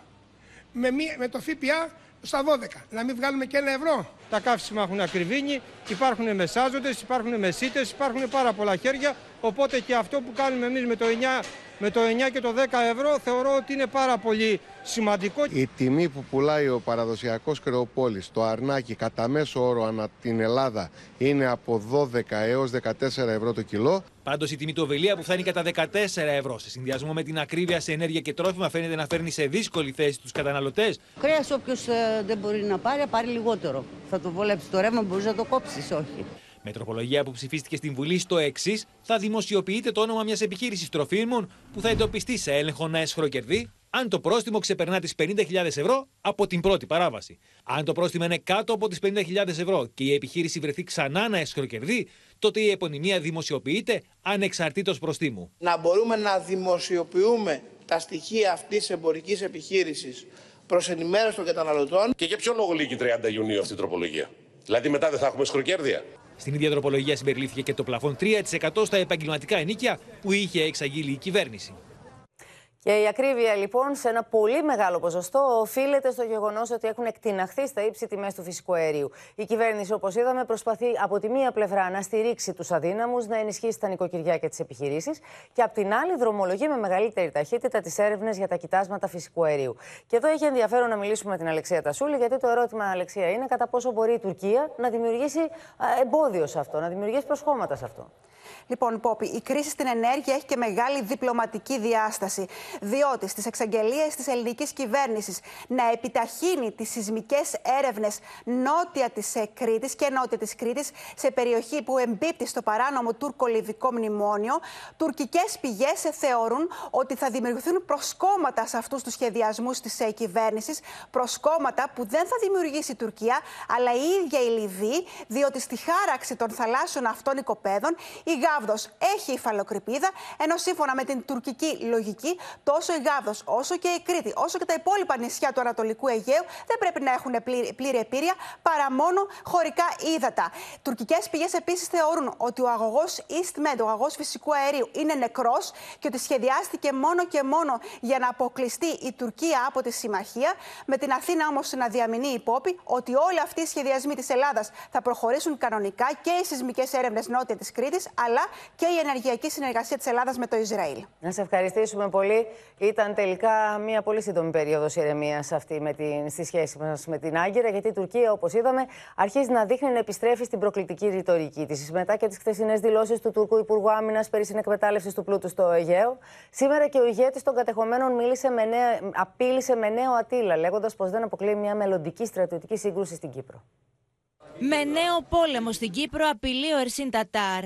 Ο ηγέτης των Τουρκοκυπρίων δηλώνει ότι δεν υπάρχει θέμα αναγνώρισης της Κυπριακής Δημοκρατίας από την Άγκυρα και μιλά πάλι για λύση με δύο ξεχωριστά κράτη στο νησί. Ο πόλεμος στην Ουκρανία έχει σοκάρει τη διεθνή κοινότητα, αλλά αποδεικνύει πως η ιστορία επαναλαμβάνεται και ότι κανείς δεν μπορεί να εγγυηθεί ότι ένας πόλεμος στην Κύπρο όπως το 1974 δεν θα επαναληφθεί. Ο αναθεωρητισμός δεν γίνεται αποδεκτός από τη διεθνή κοινότητα.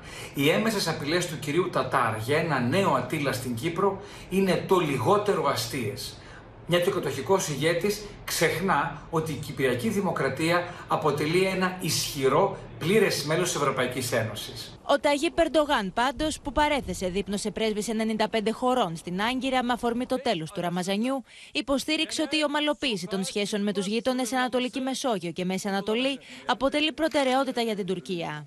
Από τι γειτονικέ χώρε, πάντω, ο Ερντογάν μάλλον εξαιρεί την Ελλάδα, την οποία κατηγορεί ότι ναρκοθετεί τον ευρωπαϊκό δρόμο τη χώρα του. Birliğin bazı üye ülkelerin kısır çıkarlarına teslim olmadan tam üyelik perspektifimizi esas alan somut ve anlamlı adımlar atmasını bekliyorum. Την ίδια ώρα πάντως, ο Χολουσιακάρα από τη μία μιλά για στην εκμετάλλευση των φυσικών πόρων στην Ανατολική Μεσόγειο και από την άλλη τουρκικές δυνάμεις που μετέχουν στην άσκηση γαλάζια πατρίδα προχωρούν σε προκλήσεις αξιοποιώντας εντατικά τα μη επανδρομένα αεροσκάφη. Μετά και τις παραβιασεις και την ε, παρουσία πολλών ε, μη επανδρομένων τουρκικών αεροσκαφών στο Αιγαίο, φέτος έκανε για πρώτη φορά και ε, δοκιμή εκτόξευσης πυράβλου MAM-C από το μη επανδρομένο, το νέο, το σύγχρονο αεροσκάφι, το Αξογκούν. Γίνονται συζητήσεις για αντιτρών συστήματα. Έχει τέτοια το Ισραήλ και όχι μόνο με το Ισραήλ, γίνεται και με την Αμερική και με τη Γαλλία. Θα πάμε τώρα και στη Μαρία Ζαχαράκη στην Κωνσταντινούπολη, γιατί υπάρχουν πολλές αντιδράσεις από τις εικόνες αυτές που κυκλοφόρησαν για τις καταστροφές στην αυτοκρατορική πύλη της Αγία Σοφιά, της ιστορίας των 1400 ετών, Μαρία. Ναι, έχει γίνει μεγάλο θέμα εδώ ο Πόπι. Αυτές οι εικόνες ε, έχουν προκαλέσει μεγάλες αντιδράσεις στην Τουρκία, κυρίως στα μέσα κοινωνικής δικτύωσης, αλλά και από πολιτικούς. Δείχνουν λοιπόν την ιστορική αυτοκρατορική πύλη της Αγίας Σοφίας να έχει υποστεί σοβαρές ζημιές. Βέβαια από άγνωστο μέχρι στιγμής λόγο. Αν και υπάρχουν βέβαια, βλέπουμε τώρα τις εικόνες στα πλάνα μας, υπάρχουν βέβαια κάποιες υποψίες ότι μπορεί να προκλήθηκε από συνοστισμό που παρατηρεί τηρείται κατά τη διάρκεια των προσευχών των μουσουλμάνων. Εδώ, εδώ, εδώ και δύο χρόνια που έχει γίνει τζαμί, να θυμίσουμε. Το βανδαλισμό λοιπόν της πύλη κατήγγειλε πρώτα απ' όλα η Τουρκική Ένωση Ιστορίας και Τέχνης. Κάνει λόγο για ένα αδιανόητο γεγονός σε ένα από τα σημαντικότερα αρχιτεκτονικά έργα στον κόσμο, σε μία πύλη που να σημειώσουμε Πόπη μετρά πάνω από 1400 χρόνια ιστορίας. Από αυτήν την πύλη έμπαιναν μόνο οι Βυζαντινοί αυτοκράτορες. Η Ένωση λοιπόν αυτή καταλογίζει ευθύνες στους υπεύθυνους ασφαλείας της Αγίας Σοφίας που δεν προσέχουν το μνημείο. Ο επικεφαλής ασφαλείας μάλιστα της Αγίας Σοφίας όπως καταγγέλει η Ένωση Ιστορίας ε, της Τέχνης το θεώρησε ασήμαντο αυτό που έχει γίνει λέγοντας ότι θα το φτιάξουμε ξανά. Λογαριασμό έχει ζητήσει και ο Δήμος στην Κωνσταντινούπολη, υποστηρίζοντας μάλιστα ότι η ζημιά αυτή έγινε σκοπίμως στην Αγία Σοφία. Και η ηρωνία, βέβαια, ποια είναι πόπη. Μόλις χθες ο Τούρκος Υφυπουργός Εξωτερικών, ε, πριν βγουν βέβαια αυτές οι φωτογραφίες της ντροπής, όπως mm τις ονομάζουν εδώ σήμερα, είχε λοιπόν εκθιάσει την Τουρκία, λέγοντας ότι αποτελεί παράδειγμα για το πώς προστατεύει την πλούσια πολιτιστική κληρονομιά της και μάλιστα έχει αναρτήσει και μία φωτογραφία της Αγίας Σοφίας. Και ο Υπουργός Εσωτερικών επίσης χθες, ο Σουλεϊμάν Σοηλού, καυχόνταν για τη μετατροπή της Αγίας Σοφίας σε τζαμί, όσο ο υπόλοιπος κόσμος, όπως είπε σκοπτικά βέβαια, ε, ασχολούνταν με την πανδημία.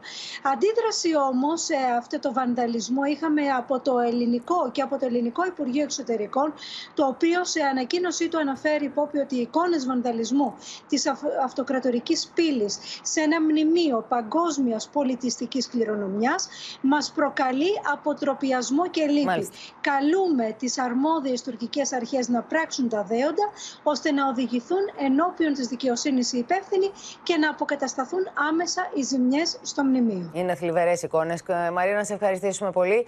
Και ελάτε να αλλάξουμε θέμα. Πάμε σε ένα ακόμη θέμα που απασχολεί ολόκληρο τον πλανήτη. Το σκληρό lockdown στην πόλη των 25 εκατομμυρίων κατοίκων της Σαγκάη, το οποίο συνεχίζεται με τις αρχές μάλιστα να ανακοινώνουν 7 νέους θανάτους από κορονοϊό, πυροδοτεί συζητήσεις για το τι ακριβώς συμβαίνει. Οι αρχές και τα κρατικά μέσα ενημέρωσης πάντως τη χώρα υποβαθμίζουν το γεγονός και δίνουν εικόνες σχετικής επιστροφής στην κανονικότητα.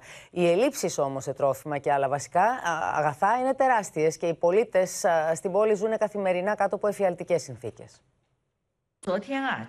Παρά το πρωτοφανέ lockdown, οι νεκροί από τον COVID στη Σανγκάη αυξάνονται και έχουν φτάσει πλέον τους 10. Οι αρχές προσπαθούν να υποβαθμίσουν τους θανάτους. 4月18日，新增死亡病例七例，年龄从六十岁到一百零一岁，合并冠心病、糖尿病、高血压、脑梗后遗症、脑出血等严重的基础疾病，他们呢均未接种 新冠肺炎病毒疫苗，上述的七例入院后病情加重，抢救无效死亡。他直接的死亡原因呢是由基础疾病导致。 Μέρα με τη μέρα μεγαλώνουν οι φόβοι πως ο πραγματικός αριθμός των νεκρών από COVID στην πόλη είναι πολύ μεγαλύτερος. At least it's safe to assume that um, yeah, it's not transparent uh, uh, to uh, what uh, criteria the authorities use of underlying conditions or whether the virus is uh, responsible for the death.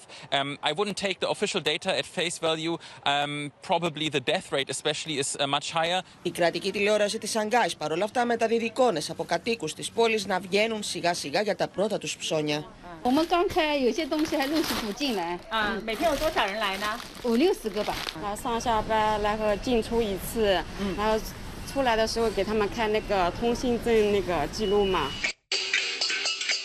Τη νύχτα όμως οι κάτοικοι της πόλης βγαίνουν στους δρόμους και χτυπούν κατσαρόλες και τηγάνια ζητώντας φαγητό.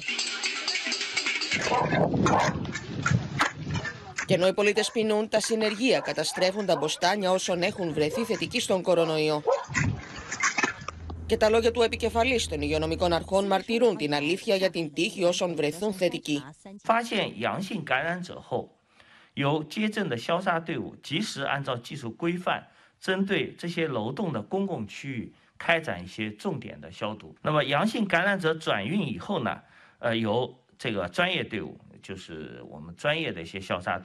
Οι αρχές εξάλλου δεν κρύβουν τις προθέσεις τους. And now to a warning from China's vice premier, she is vowing to send anyone in Shanghai with COVID-19 and their close contacts to government-designated quarantine sites. And says it will happen, quote, without exception. Μιλούν για κέντρα σαν και αυτό, όπου οι άνθρωποι στηβάζονται ο ένας επάνω στον άλλον κάτω από απάνθρωπες συνθήκες. Και ενώ οι εικόνες από τη Σανκάη δημιουργούν προβληματισμούς στην παγκόσμια κοινότητα, που εκτιμούν ότι οι θάνατοι είναι πολύ περισσότεροι από τους 10 που ανακοινώνονται, στην Ελλάδα ετοιμαζόμαστε για ένα Πάσχα στο χωριό μετά από δύο χρόνια περιορισμών, με το δίκτυο όμως των θανάτων σε υψηλά επίπεδα. Συναγερμός έχει σημάνει επίσης διεθνώς από κρούσματα οξίας υπατήτηδας, άγνωστης προέλευσης που εντοπίζεται σε παιδιά. Τα βλέμματα της επιστημονικής κοινότητας είναι στραμμένα στη Σαγκάη, στο αυστηρό lockdown και στις σκηνές χάους που εκτιλήσονται. Επιστήμονες αναρωτιούνται μάλιστα κατά πόσο ανταποκρίνεται στην πραγματικότητα ο ρυθμός των νεκρών που ανακοινώνεται από τις κινέζικες αρχές. Σύμφωνα με τα 300.000 κρούσματα, υπολογίζω ότι θα έχουν μεταξύ 1.000 και 3.000 νεκρών. Εξαιρετικά σκληρές είναι και οι εικόνες με τη θανάτωση των ζώων που προκαλούν αποτροπιασμό. Είναι πάρα, πάρα πολύ σκληρές εικόνες. Γίνεται να υπάρξει μετάδοση από άνθρωπο σε ζώο και τούμπαλιν. Η Ελλάδα στον αντίποδα ετοιμάζεται για ένα Πάσχα πιο κοντά στην κανονικότητα, με τις μάσκες ωστόσο να παραμένουν σε εσωτερικούς χώρους και εκκλησίες. Το φθινόπωρο με το συγχρονισμό που ξεκινάει κάποια στιγμή, πιθανώς θα χρειαστεί να έχουμε πάλι κάποια προσοχή. Αλλά για το καλοκαίρι τα πράγματα φαίνονται πολύ αισιόδοξα. Πάντως η θνητότητα παραμένει στα ύψη. Σήμερα 46 άνθρωποι έχασαν τη ζωή τους από επιπλοκές της πανδημίας, 298 είναι οι διασωληνωμένοι ασθενείς και 10.005 κρούσματα εντοπίστηκαν. Την ίδια ώρα, συναγερμός έχει σημάνει στην επιστημονική κοινότητα μετά τον εντοπισμό περιστατικών άγνωστης μορφής υπατήτηδας σε παιδιά έως 10 ετών στο εξωτερικό. Αυτή τη στιγμή που μιλάμε, δεν έχουμε διαπιστώσει εμείς τέτοιο κρούσμα στη χώρα, αλλά πρέπει να γίνει πλήρη ενημέρωση, ώστε αν και εφόσον έχουμε μια τέτοια εξέλιξη, να είμαστε Ούτε ξέρετε από τι προκαλείται αυτή η υπατήτηδα. Μετά τα 74 κρούσματα υπατήτηδας στη Μεγάλη Βρετανία, το ECDC ανακοίνωσε αντίστοιχα περιστατικά στη Δανία, την Ιρλανδία, την Ολλανδία και την Ισπανία, όπως και στις Ηνωμένες Πολιτείες Μάλιστα, σε κάποιες περιπτώσεις έχει εντοπιστεί κορονοϊός ή αδενοϊός, χωρίς όμως μέχρι στιγμής να μπορεί να αποσαφινιστεί αν υπάρχει κάποια συσχέτιση. Προεκλογικό ρυθμό είχε η επίσκεψη του Κυριάκου Μητσοτάκη στη Σαλαμίνα με τον Πρωθυπουργό να θέτει πρώτα στόχο πρωτιάς για τη Νέα Δημοκρατία στην Β' Πειραιά. Την ίδια ώρα η κόντρα Ανδρουλάκη Πολάκη φουντώνει με αφορμή τα μετεκλογικά σενάρια συνεργασίας.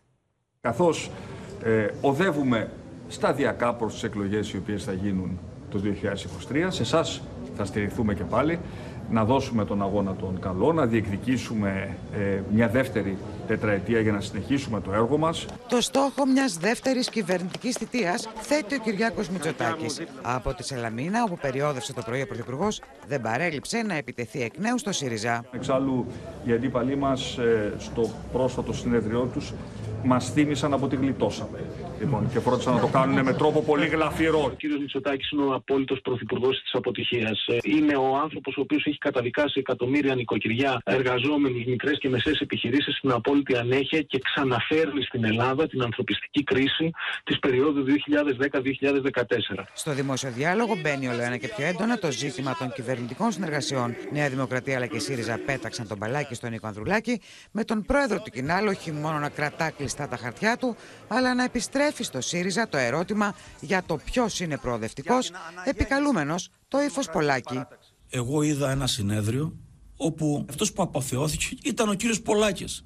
Είναι λοιπόν προοδευτικό ένα κόμμα το οποίο αποθεώνει ένα πολιτικό που η συμπεριφορά του στο ελληνικό κοινοβούλιο είναι μια συμπεριφορά κοινοβουλευτικής παρακμής. Αντί να βγάλεις τα σωστά συμπεράσματα από την τεράστια επιτυχία του συνεδρίου του κορμού της Προοδευτικής Παράταξης, του ΣΥΡΙΖΑ Προοδευτική Συμμαχία, βγήκες δύο φορές τις ημέρες του συνεδρίου να κεντρώσεις για να δείξεις υποταγή σε αυτούς που σε προώθησαν μετά που δεν πέτυχε το σχέδιο Λοβέρδου. Όπως συνέβη και στο παρελθόν, με την ίδια ευκολία που σήμερα τσακώνονται, με άλλη τόση ευκολία αύριο θα συμπράξουν. Όλα είναι στημένα. Έρχεται η συγκυβέρνηση των τριών με τεχνοκράτη πρωθυπουργό. Στην πολύκροτη υπόθεση του θανάτου των τριών κοριτσιών της οικογένειας της Ρούλας Πισπυρίγκου, τώρα οι καταθέσεις των γιατρών που παρακολουθούσαν την 9χρονη Τζορτζίνα ολοκληρώθηκαν και καταρρύπτουν τους ισχυρισμούς κατηγορουμένου ότι οι γιατροί χωρίσαν και τα μείνει στο κοριτσάκι. Ξεκινούν όμως οι καταθέσεις και για τους θανάτους της Μαλένας και της Ήριδας, καθώς τα στοιχεία φαίνεται πως αποκλείουν τα παθολογικά αίτια και οδηγούν σε εγκληματικές ενέργειες. Τη διαδρομή της κοιταμίνη, τη ουσία που σκότωσε τη μικρή Τζορτζίνα, αναζητούν οι αρχές, ενώ σήμερα συνεχίστηκαν οι καταθέσεις από γιατρούς του Καραμανδάνιου Νοσοκομείου της Πάτρας. Μία από τους γιατρούς που κλήθηκε να καταθέσει σήμερα ενώπιον της ανακρίτριας υποστήριξε ότι η Ρούλα Πισπυρίγκους στις 8 Απριλίου του 2021 επέμενε να γίνει η εισαγωγή του παιδιού της στο Καραμανδάνιο Νοσοκομείο της Πάτρας. Όλοι οι γιατροί τονίζουν ότι παρά τους ισχυρισμούς της Πισπυρίγκου ότι η Τζορτζίνα είχε σπασμούς όταν εξετάστηκε δεν βρέθηκε να έχει κανένα παθολογικό πρόβλημα. Οι ειδικοί εμφανίζονται βέβαιοι ότι ο θάνατος της 9χρονη δεν οφείλεται σε ιατρικό λάθος, όπως υποστηρίζει η μητέρα της, αλλά ότι στο παιδί χορηγήθηκε θανατηφόρα δόση και τα μήνυ. Και τα μήνυ την ποσότητα που έχει βρεθεί, αλλά και ο τρόπος, μάλλον το χρονικό διάστημα στο οποίο προσδιορίζεται ότι έχει δοθεί, δεν αφήνει κανένα ενδεχόμενο να πρόκειται περί αμέλειας, περί λάθος. Και σας το λέω εγώ ως ιατροδικαστής. Δεν είναι αναγκαία η έβρεση του όπλου για την απόδοση ε, της ε, ενοχής για να υπάρξει καταδικαστική απόφαση για έναν δράστη. Όμως είναι απαραίτητη η σύνδεση του όπλου με το δράστη, ακόμη και αν αυτό δεν βρεθεί. Από τις έρευνες στις ηλεκτρονικές συσκευές της Ρούλα Πισπυρίγκου φαίνεται ότι στις 17 Ιανουαρίου του 2022, 12 ημέρες πριν από το θάνατο της Τζορτζίνας, κάνει αναζήτηση σε αναισθητικές ουσίες. Από την Google βγαίνει ε, μία αναζήτηση αναζητά αισθητικές ουσίες. Επιλέγει την τέταρτη κατά σειρά που της ε, παρουσιάζεται, την ε, μιδαζολάμι, αν το λέω σωστά, ναι, ναι. η οποία είναι και η φαρμακευτική ουσία που έχει χορηγηθεί πια στο, στο παιδί ε, στο πλαίσιο της, της θεραπείας. Ο ιατροδικαστής Γρηγόρης Λέων, σε ανάρτησή του, που συνοδεύεται από ένα σκίτσο, τονίζει ότι οι αμυχέ που έχουν βρεθεί στο πρόσωπο της Μαλένας είναι συμβατές με ασφυξία. Στη Μαλένα είναι σημαντικό να αξιολογηθούν ορθά όλα τα τραύματα του παιδιού στο πρόσωπο από τις φωτογραφίες που ελήφθησαν. Το ύψος των αμυχών στη βάση της μύτης είναι πλήρως συμβατό με ασφυξία. Ο δράστης της φωτογραφίας είναι αριστερόχειρας. Ο ιατροδικαστής Σοκράτης Τσαντήρης, που είχε διοριστεί από την Εισαγγελία Αθηνών για να διαπιστώσει τυχόν ιατρικά λάθη στην περίπτωση της Μαλένας, στο πόρισμά του ανέφερε πως δεν προκύπτει λάθος ιατροδικαστική διάγνωση, αλλά ζήτησε να γίνει περαιτέρω διερεύνηση για τα αίτια θανάτου. Η Μαρία Ελένη Δασκαλάκη απεβίωσε στις 13 Τετάρτου 2019 από αδιευκρίνηστα αίτια. Με την νεκροτομή δεν διαπιστώθηκε αιτία θανάτου. Με την τοξικολογική δεν διαπιστώθηκε δηλητηρίαση και με την ιστολογική εξέταση διαπιστώθηκε καινοτοποιώδη εκφύλιση των υπατικών κυτάρων και ο θάνατος αποδόθηκε σε υπατική ανεπάρκεια. Η ενημέρωση που είχα εγώ από τους ιατροδικαστές όταν πήρα τις εκθέσεις τους ήταν ότι από την ανακοπή επέρχεται το πνευμονικό είδημα. Μόνο αυτό. Δεν έχω κάποια άλλη ενημέρωση. Και ότι δεν υπάρχει ασφικτικός θάνατος πουθενά. Σε κανένα από τα τρία παιδιά. Στο μικροσκόπιο έχει μπει το πανάκι με το αίμα που βρέθηκε στην κούνια της 6 μηνών ήρυδα, το οποίο σύμφωνα με τους ειδικούς συνδέεται με τον ασφικτικό θάνατο του μωρού. Από τη στιγμή που βρέθηκε ένα ποτισμένο στο αίμα, ε, οφείλει να είναι μέσα στο στόμα. Ε, δηλαδή εξωτερικά δεν θα μπορέσει το αίμα να εξέλθει και να ποτίσει το πανάκι. Οι αρχές εξετάζουν και τα τηλεφωνήματα που έκανε άγνωστη γυναίκα σε τηλεοπτικό σταθμό, η οποία έλεγε πως είναι η μητέρα της νέας συντρόφου του Μάνου Δασκαλάκη και επέριπτε εμέσω σε εκείνον την ευθύνη για τη δολοφονία των τριών παιδιών. Γιατί φοβάστε όμως τόσο πολύ, Γιατί αυτός ξέρει τι έχουν γίνει με τα παιδιά του και η κόρη μου ξέρει. Η κόρη σας τι ξέρει δηλαδή, της έχει πει κάτι; Έτσι μου είπε και δεν μπορεί να μου πει. Σώστε την ψυχή των παιδιών αυτών και σώστε και το δικό μου παιδάκι. Γιατί αυτή η γυναίκα εκεί στην Πάτρα άμα τρελαθεί και μάθει για την κόρη μου μπορεί να της κάνει και κακό. Με τη ρούλα Πισπυρίκου να μπαίνει στο κάδρο για το ποιος κρύβεται πίσω από τα συγκεκριμένα τηλεφωνήματα. Βαθιά οδύνη για τον Κριστιανό Ρονάλντο, καθώς όπως ανακοίνωσε ο ίδιος, πέθανε πάνω στη γέννα το ένα από τα δίδυμα που έφερε στον κόσμο η σύντροφός του Τζορτζίνα. Περισσότερα από τον Πανοβόγλη. Τα συλληπιτήρια όλου του ποδοσφαιρικού κόσμου και εκατομμυρίων φαν και απλών πολιτών ε, πόπι δέχονται από χθες ο Κριστιανό Ρονάλντο και η σύζυγό του, η Τζορτζίνα Ροντρίγκες. Η απώλεια του ενός από τα δύο δίδυμα του αγοριού, πάνω στη γέννα. Συγκλονίζει τον Πορτογάλο Στάρ και τη γυναίκα του. Το κοριτσάκι και αυτό οκταμινίτικο γεννήθηκε κανονικά. Όμως το αγοράκι δεν τα κατάφερε παρά τη μεγάλη προσπάθεια των γιατρών, όπως είπε ο ίδιος ο Κριστιανό, ο οποίο μάλιστα και ευχαρίστησε. Ο Ρονάλντο έχει πλέον πέντε παιδιά, τα τέσσερα με την τωρινή του σύντροφο, μαζί με το νέο μέλος, το κοριτσάκι. Ε, μάλιστα είχε κάνει δίδυμα και το 2017. Η απώλεια είναι μεγάλη. Προφανώς δεν θα αγωνιστεί απόψε στις 10 στο μάτι με τη Λίβερπουλ, ντέρμπι για το αγγλικό πρωτάθλημα. Και λέγεται ότι οι φίλοι της Λίβερπουλ, οι οποίοι δεν ξέρω πόσο μπορούσαν να συμπαθούν ως τώρα τον Κριστιανό Ρονάλντο για αγωνιστικούς λόγους, στο 7ο λεπτό, 7 είναι και ο αριθμός της φανέλας του, θα χειροκροτήσουν όλοι μαζί για να δείξουν τη συμπαράστασή τους και να τον στηρίξουν όσο μπορούν και εκείνοι. Τραγική είδηση. Μια συγκινητική χειρονομία για μια πραγματικά τραγική είδηση. Σε ευχαριστούμε πολύ. Θα αλλάζουμε θέμα και κλίμα. Σαφή ενίσχυση του Μακρόν έναντι της Λεπέν δείχνουν οι τελευταίες δημοσκοπήσεις και για το δεύτερο γύρο των γαλλικών προεδρικών εκλογών. Το κλειδί της μάχης φυσικά είναι οι ψηφοφόροι του αριστερού υποψηφίου Μελανσόν, ενώ αύριο αναμένεται με ενδιαφέρον το debate μεταξύ των δύο υποψηφίων. Πέντε ημέρες απομένουν για να μάθουμε ποιος θα είναι ο νέος πρόεδρος της Γαλλίας. Στην τελική ευθεία πλησιάζει η μάχη για τις γαλλικές εκλογές, με τον Εμμανουέλ Μακρόν και τη Μαρίν Λεπέν να προετοιμάζονται για το αυριανό debate. Tout est possible. Vive la République. Vive la République. Et vive la France. Τα στρατηγία των δύο υποψηφίων δίνουν τη μάχη στο τελευταίο εκατοστάρι της προεκλογικής κούρσας. Ο Εμμανουέλ Μακρόν προσπαθεί με κάθε τρόπο να αποδομήσει την ακροδεξιά υποψήφια, θυμίζοντας το γαλλικό κοινό τις πολιτικές της καταβολές. C'est une famille, un clan, qui depuis huit élections présidentielles défend les mêmes idées. Alors, on a changé parfois la façade pour les rendre plus acceptables ou aller chercher plus large. Enfin, ce sont les mêmes idées. Στο πλευρό του Γάλλου Προέδρου, η πρώην πρόεδρε της Γαλλίας Νικολά Σαρκοζή και Φρανσουά Ολάντ, αλλά και ένα πλήθος 400 καλλιτεχνών, μεταξύ αυτών και η Ζιλιέτ Μπινός. Η μάχη Μακρόν Λεπέν κορυφώνεται, με τους δύο υποψηφίους να σπέβδουν να προσελκύσουν τους ψηφοφόρους που υποστήριξαν τον αριστερό υποψηφίον Ζαν Λίκ Μελανσόν στον πρώτο γύρο, που είναι η αιχμή του δόρατος. Ο Εμμανουέλ Μακρόν υποσχέθηκε να τερματίσει τη χρήση ορυκτών καυσίμων κατά τη διάρκεια προεκλογικής συγκέντρωσης στη Μασαλία το Σάββατο, σε μια προσπάθεια να κερδίσει τους προοδευτικούς ψηφοφόρους. Στον αντίποδα, η Μάριν Λεπέν, η οποία αρνείται πως η ίδια και μέλη του κόμματό της υπεξαίρεσαν 600.000 ευρώ από δημόσιους πόρους όταν ήταν μέλος του Ευρωπαϊκού Κοινοβουλίου, αφήνει για λίγο την ακροδεξιά ρητορία της για τους μετανάστες και στην προσπάθειά της να συσπηρώσει με το μέρος της τους αναποφάσεις τους, επικαλείται μια νέα ισορροπία μεταξύ ΝΑΤΟ και Ρωσίας που ενδυναμώνει το κύρος της Γαλλίας στη διεθνή πολιτική σκηνή. Dire que la Russie représente pour les pays d'Europe un danger militaire, je vous dis, je crois que vous commettez Την ίδια ώρα, μια νέα δημοσκόπηση που βλέπει το φως της δημοσιότητας δείχνει τον Εμμανουέλ Μακρόν να προηγείται με 56% έναντι 44% που καταλαμβάνει η ανθυποψηφιά του. Πάμε τώρα στη Θεσσαλονίκη γιατί να συναντήσουμε την Αναστασία Αργυριάδου γιατί είχαμε επεισόδιο έξω από το Αριστοτέλειο Πανεπιστήμιο της α, Θεσσαλονίκης, Αναστασία. Πόπη, σε πεδίο μάχης μετατράπηκε ο χώρος εντός και πέριξ του Αριστοτελείου Πανεπιστημίου. Άτομα συγκεντρωμένα στην πλατεία Χημείου μπροστά στη Σχολή Θετικών Επιστημών άρχισαν να πετούν πέτρες, μάρμαρα και αντικείμενα προς αστυνομικές δυνάμεις. Τραυματίστηκε ένας αστυνομικός στο κεφάλι από πέτρα.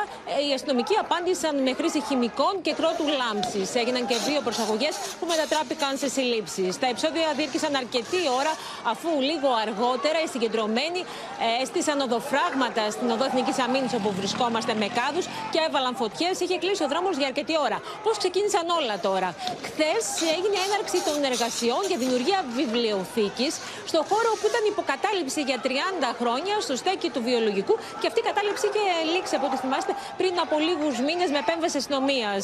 Η παρουσία των αστυνομικών δυνάμεων κατά τη διάρκεια των εργασιών ήταν αυτή που εξόργησε τους συγκεντρωμένους, οι οποίοι είναι υπέρ του πανεπιστημιακού ασύλου. Κατάληψη επί 30 χρόνια. Γέλια και για κλάματα είναι το θέμα. Να σε ευχαριστήσουμε πολύ, Αναστασία. Θα μείνουμε όμως στη Θεσσαλονίκη, από όπου αναχώρησε το πρωί για το Χιούστον των Ηνωμένων Πολιτειών της Αμερικής η ομάδα ρομποτικής που κατέκτησε το Πανελλήνιο Πρωτάθλημα. Η ομάδα αυτή των παιδιών ηλικίας 11 έως 16 ετών θα μας εκπροσωπήσει στο Παγκόσμιο Διαγωνισμό Ρομποτικής μαζί με τις καλύτερες ομάδες από 110 χώρες του κόσμου και με την υποστήριξη της ΟΛΘ ΑΕ, που είναι ο πλατινένιος χορηγός της ελληνικής ομάδας. Η ομάδα Scraps από τη Θεσσαλονίκη αναχωρεί με όνειρα και υψηλούς στόχους από το αεροδρόμιο Μακεδονία για να εκπροσωπήσει τη χώρα μας στον Παγκόσμιο Διαγωνισμό Ρομποτικής στο Houston των Ηνωμένων Πολιτειών Αμερικής. Έχουμε προετοιμαστεί πάρα πολύ καλά. Ε, το Houston μας περιμένει. Είναι μια προσπάθεια πολλών μηνών που κάνουν τα παιδιά. Από 15 Αυγούστου έχουν ξεκινήσει την προετοιμασία. Στο Houston είναι πολύ υψηλός ο πύχης του ανταγωνισμού και θα δώσουμε τον καλύτερό μας σε αυτό έτσι ώστε να πάρουμε μια υψηλή θέση. Καλούνται να αντιμετωπίσουν τις καλύτερες ομάδες από 110 χώρες του κόσμου με στόχο να βάλουν την ελληνική σημαία στο ψηλότερο σκαλί του βάθρου. Όλα αυτά τα χρόνια που συμμετέχουμε στο διαγωνισμό ήταν αυτός ο στόχος μας εξ αρχής. Να πάμε στο καλύτερο πρωτάθλημα του κόσμου. Είναι πολύ ωραίο το συνέστημα να πηγαίνουμε σε ένα παγκόσμιο πρωτάθλημα και είναι και βέβαια και λίγο αγχωτικό ταυτόχρονα επειδή ξέρουμε πως θα ανταγωνιστούμε με τις υψηλότερες ομάδες στον κόσμο.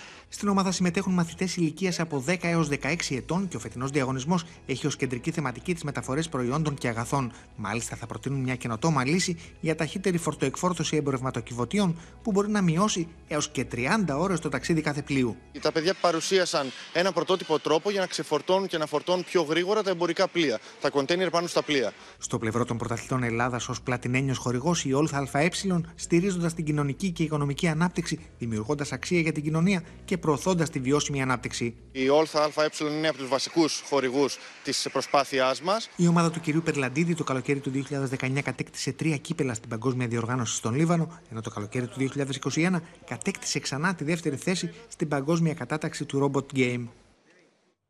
Ελπίζουμε σε διάκρισή τους. Πάμε τώρα στους ιστορικούς χώρους της Πλάκας, στο κέντρο της Αθήνας, σε μουσεία, σε εκκλησίες, αρχαιολογικούς χώρους και πλατείες. Εκεί δηλαδή όπου ξεκίνησε χθες η μουσική σκηταλοδρομία του πρώτου φεστιβάλ ατρευτικής μουσικής, με ελεύθερη είσοδο για όλους.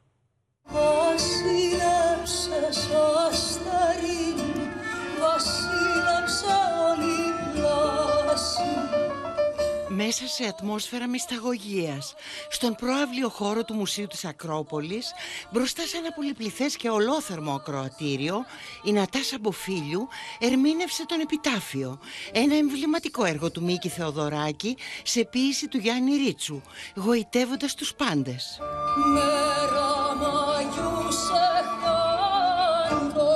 Όλα ήταν αυτά που πρέπει να είναι για να ζήσει κανείς μια, μια ξεχωριστή μέρα. Νιώθω πολύ ξεχωριστή τιμή που σήμερα, που είναι και τα γενέθλιά μου, έχει κάπως, είναι, έχει κάπως μια σημασία. Τραγουδάω αυτό το έργο. Στο η συναυλία με τον επιτάφιο που θα επαναληφθεί και αύριο το βράδυ στις 8 ήταν η πρώτη μεγάλη εκδήλωση που σήμανε την έναρξη του Φεστιβάλ Λατρευτικής Μουσικής το οποίο διοργανώνουν το Υπουργείο Πολιτισμού και η Εθνική Λυρική Σκηνή με εμπνευστή και καλλιτεχνικό διευθυντή τον Γιώργο Κουμεντάκη.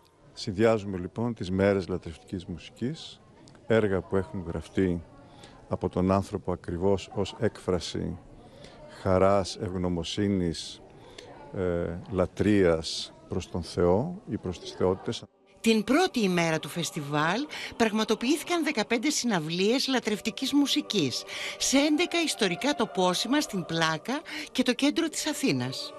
Χιλιάδες κάτοικοι και επισκέπτες της πόλης παρακολούθησαν με κατάνοιξη τις εκδηλώσεις σε χώρους όπως ο καθεδρικός ναός του Αγίου Διονυσίου Αρεοπαγίτη, το μετόχι του Παναγίου Τάφου, το Φετιχέ Τζαμί και το ναΐσκο του Αγίου Ελισέου στο Μοναστηράκι, όπου εκκλησιαζόταν και έψελε τακτικά ο Αλέξανδρος Παπαδιαμάντης.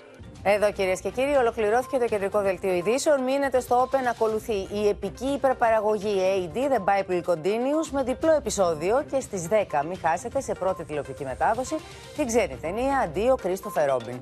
Ευχαριστούμε πολύ που ήσασταν και σήμερα εδώ κοντά μας. Ευχαριστούμε που μας εμπιστευτήκατε για την ενημέρωσή σας. Καλό ήσυχο βράδυ σε όλους. Γεια σας.